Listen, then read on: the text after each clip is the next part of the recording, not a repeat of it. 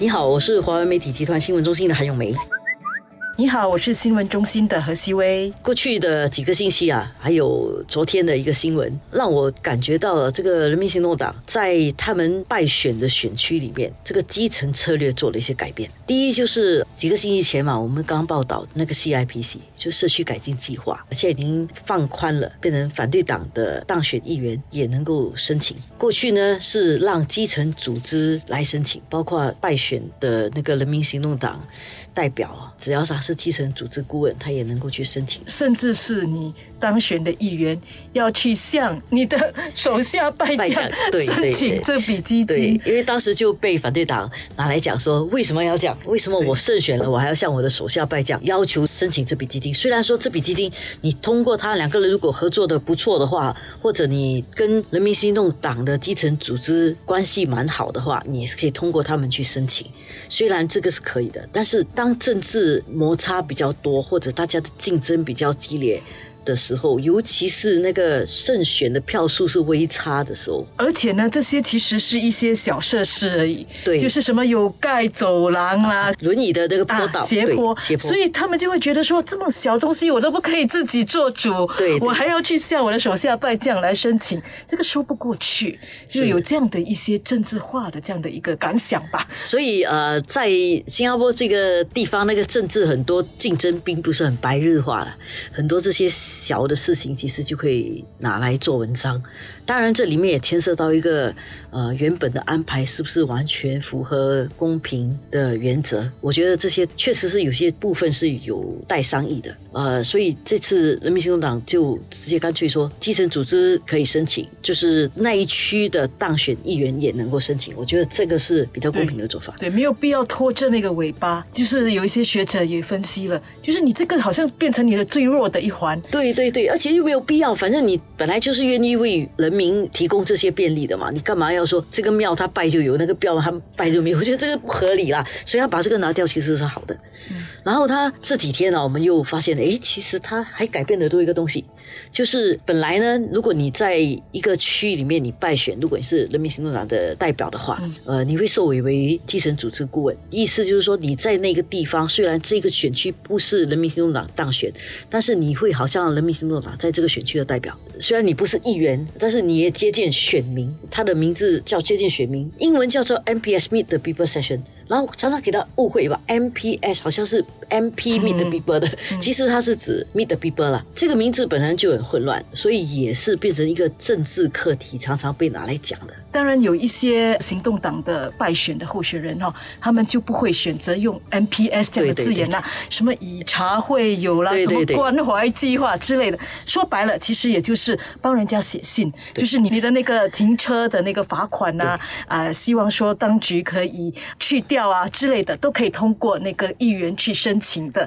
这样的一些工作，他们也可以向啊、这些白衣人 去、去申请啦。所以原本的做法是这样子，所以现在呢就把这个东西呢也废除掉了。就是说，人民行动党的代表啊，在他们败选的选区里面，他们就没有这样的一种活动啊，就是接见选民帮你写信的这个活动啊。我觉得这个也是很有趣啊，因为新加坡是长期以来人民行动党占绝大部分的选区，然后他们已经习惯了这样一种基层服务，一直到上一届大选，他们现在输了十个议席，他就要去思考这样的一个策略对不对？因为如果这么下去，新加坡如果人民希望有更多的这个反对党声音在国会里面，你肯定更多人可能把反对党选进去。这样对于人民行动来讲，你把反对党选进去了，然后你要我为你服务，这个东西很难说得过去嘛，对不对？因为两个庙，你两个你都要拜，然后另外一个你不给香油，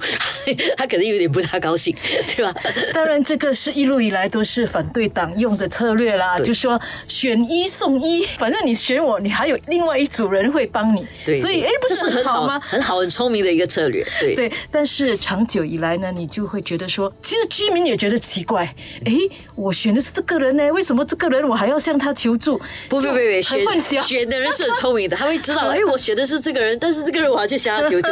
因为我知道这边会写信，然后那边当然也会写信，但是感觉上好像这边比较接近政府，是所以跟政府相关的东西我写信去这边比较有用。但是票我还是投另外一边。对对，而且我这里有 bargaining power，我选这边 嗯，他帮我写信，然后是不是我们不知道，不过他可能会觉得，因为你希望下次我选你，所以你一定要让我开心解决我的问题，所以我去那边会比较有效，所以这是一种观念啊。但是这种观念长久的话呢，对你要赢回那个选区是很困难的，因为你一直变成那个解决问题，但是却不求回报的，这个有点困难啊。所以我相信人民行动党可能基于这一点呢，他们就改变他们这个基层的策略。当然也不是说他们就完全不在这些选区了，他们还是会通过其他的活动，特别是一些送暖的啦，对这种援助的活动，这个一定是继续。我觉得这点是很有趣的，因为呃，反对党在他们没有当选的选区里面，他们也做这些东西的。所以换句话说，现在呢，人民行动党要学习怎么做一个反对党，他要学习他在败选的选区里面做一个反对党。因为你不能够说我国家我是执政党，我在区里面我也执政党这么服务，因为你这样子的服务可能不符合人民的想象跟期待，所以你要学会做一个反对党。当你作为反对党的时候，你就不能够照搬你本来胜选的整套服务拿到了这边来，你可能需要改变一下你的做法，而且可能可以更灵活。我做这个工作呢，慢慢的我又觉得说，哎，你这边的这个议员不是很好的提供哪一方面服务，我去填补你这个空缺。我觉得这是一种很有趣的一个改变啊！执政党要懂得在自己败选的区里面当个称职的反对党，我觉得这个是他们基层策略的一个改变。当然，也有人会说白衣人的那个资源比较多嘛，对对。所以他们刚好也能够更称职的做这些援助啊，包括说刚才所说的一些缺口，我们也常听到那些杂费啊、拖欠，那是不是可能白衣人会看到这个缺口，说我们的资源比较多，我其实可能可以进一步帮助他们这方面的需求，包括说可能也是职业的配对啊对。等等这些他们比较有优势的一些方面。可能这样的做法反而好，就是说他可能有一些资源，然后如果他就是这样开一个一张桌子在那边，你有事情来求我，我给你，这样的姿态不好，还不如说我有资源，我可以帮助你，我去找哪里需要帮助，我直接上门去帮你，我觉得这样的效果可能更好。不过话又说回来，我不觉得现在当选的反对党议员资源会少很多，因为现在新加坡已经不是一个贫穷的社会，已经反富裕了，所以有些时候一个政治的选择，你选择支持一个政党。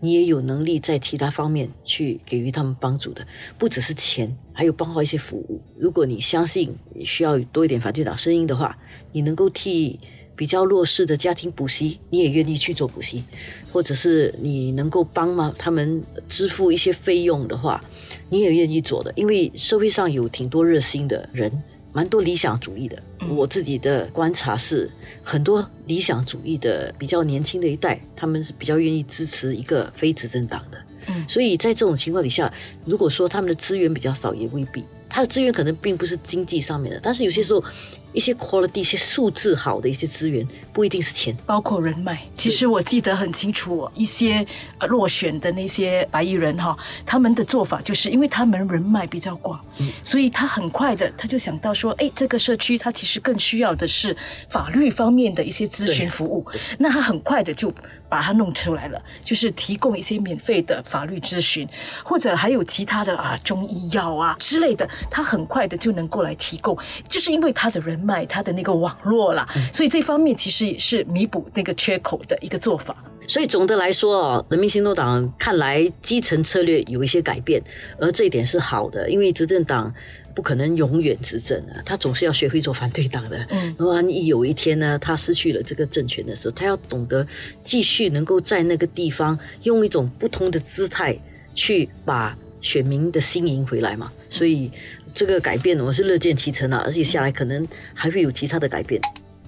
刚才我们说到基层组织顾问，这次在盛港来讲是没有重新的委任，我觉得这个也是有趣的，反而给了他们那个灵活性。是好像我们看到之前的安宁阿敏，他已经到义顺去了，那是不是说他接下来呢就一定是不会在盛港他？就有一些活期，对 他其实反而多了活期，他可以回去义顺的中邦那边去服务，所以人家就觉得说，哎，是不是接下来他反而会在义顺呢？其实是一个不错的战略，你就很难知道说以后就是这几个人败选的，肯定就在这边死守，也未必。对所以你其实也还在其他的地方呢去做他的那些基层的工作。对，上次我们有讨论过，行动党很多时候没有败过嘛，以前所以一败的话呢，就不知道下来还出不出来。如果你选的人都是很好的人，那你输也是一个可能的话，你要确保他输的话。他是不是就消失于政坛，还是他其实应该再继续服务，然后想办法打赢下场选战？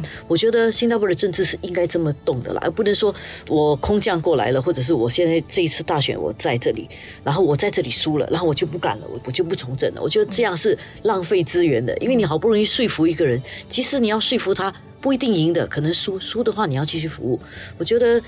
有这个基层策略的改变呢，能够引导这个政治往这方面走啊，下来确实是有更多的东西可以观察。当然，最重要的到最后是服务这个选民了。对，你最后可以服务到怎么样的一个程度，就是大家都可以受益的这样的一个前提。